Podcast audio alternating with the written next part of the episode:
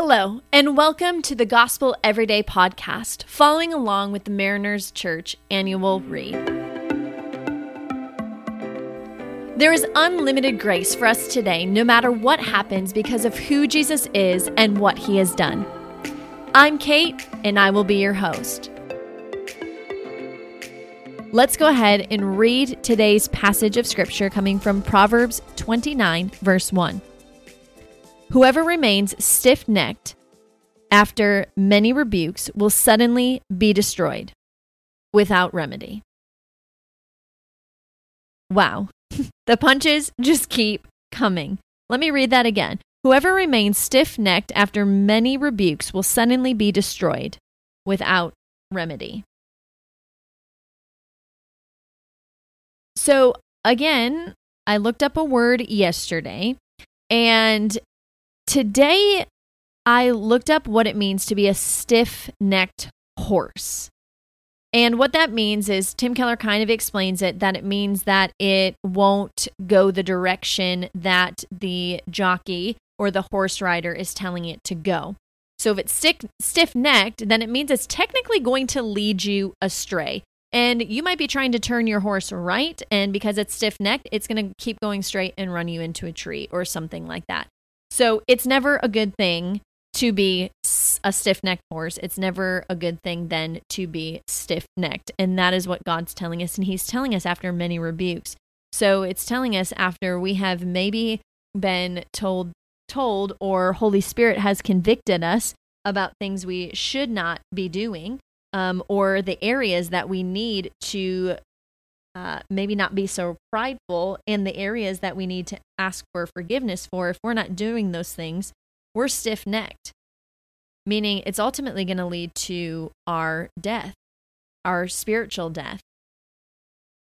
And there's nothing more that the enemy loves, probably, than for us to be stiff necked for us to be arrogant, for us to be prideful, for us to believe that we don't need God or we don't need the correction of others or the correction from Holy Spirit, that we eventually will then become hardened, too hardened to hear Holy Spirit or to receive the correction that God is wanting to give us through his kindness. And I believe that stiff neck could also be interpreted as complacency. And if we're complacent not to listen to correction and receive correction, then we're complacent in our faith. And I would argue that complacency is the enemy of our faith. It's never going to build our faith, it's going to lead us astray and probably produce us to be very stiff necked.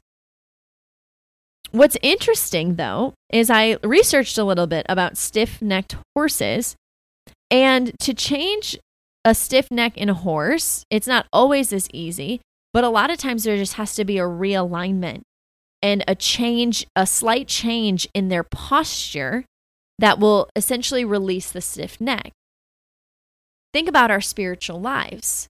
If we maybe find ourselves a little bit stiff necked, what if we just had a realignment or a change in our posture. And it might even be the slightest change in our posture towards who God is, or towards His Word, or towards the way that we pray, or maybe that we start praying more or in His Word more. Whatever that posture correction may be, it could dramatically change the direction that we're going and take us away from the danger that our stiff neckedness might be bringing us.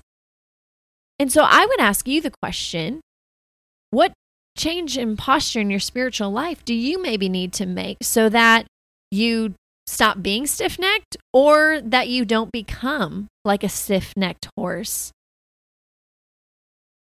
that isn't able to receive correction and could be leading you down a path of destruction in any sort of capacity. And I think that posture, you need to make sure that you're in the word because God's correction is actually out of his love for us.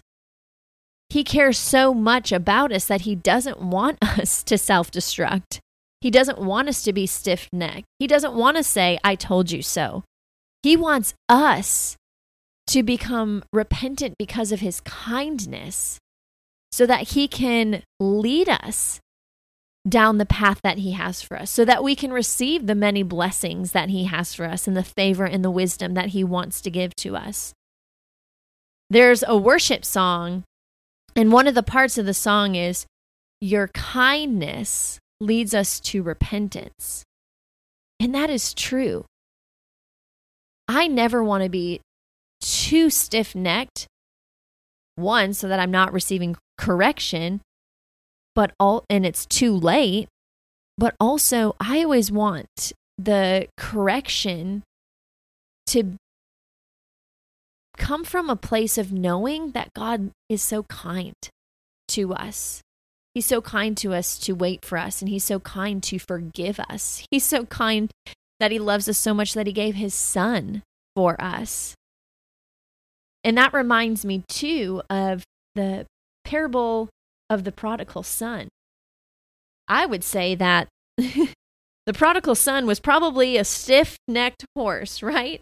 Uh, and what happens in that story, we, we all know, is that when he realizes that he was wrong and he realizes that his father loves him and only wanted what was best for him, he has a change of posture. And his change of posture is repentance. And he comes running back to the father. And in that parable, we also see the father run towards the son who was prodigal, who was a stiff necked horse, for lack of a better term.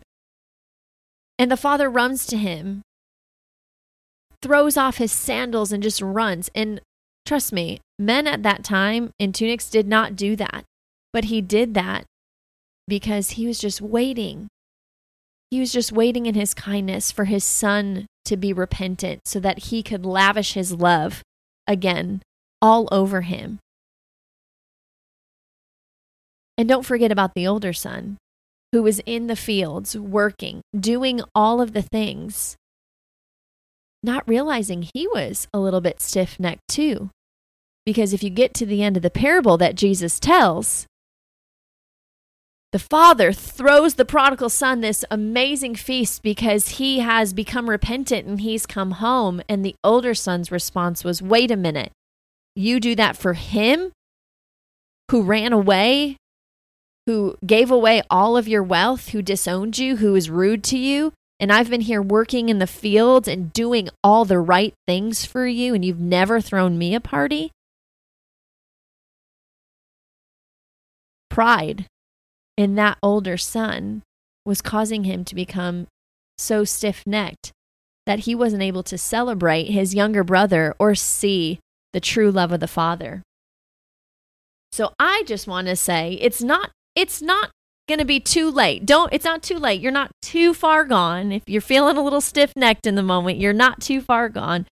God's kindness will lead us to repentance and it will be beautiful.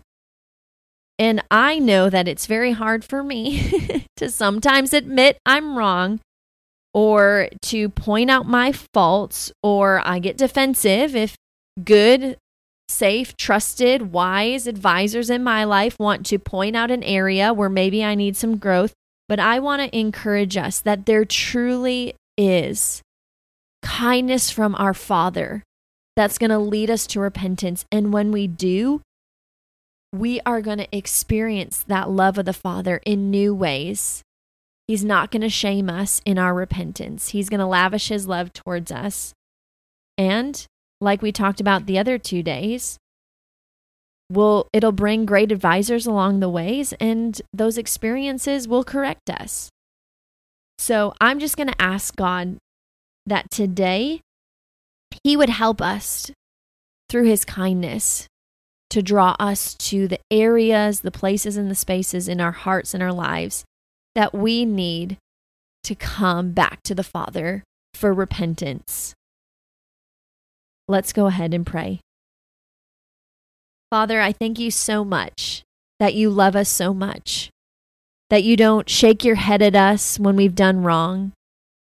God, that you're not there to point your finger at us or to shame us, but Father, that you are patiently waiting for us, patiently waiting for us to come to you and say that we got it wrong, that we messed up along the way, that we haven't allowed you to be the chief advisor, be the center of our lives. God, I, I pray that you would show us, Holy Spirit, in this moment where we need to become a repenter, where we need to admit fault, that we would repent and not do it begrudgingly, but because we understand your kindness for us and your love for us and the reason for our repentance on the other side of it.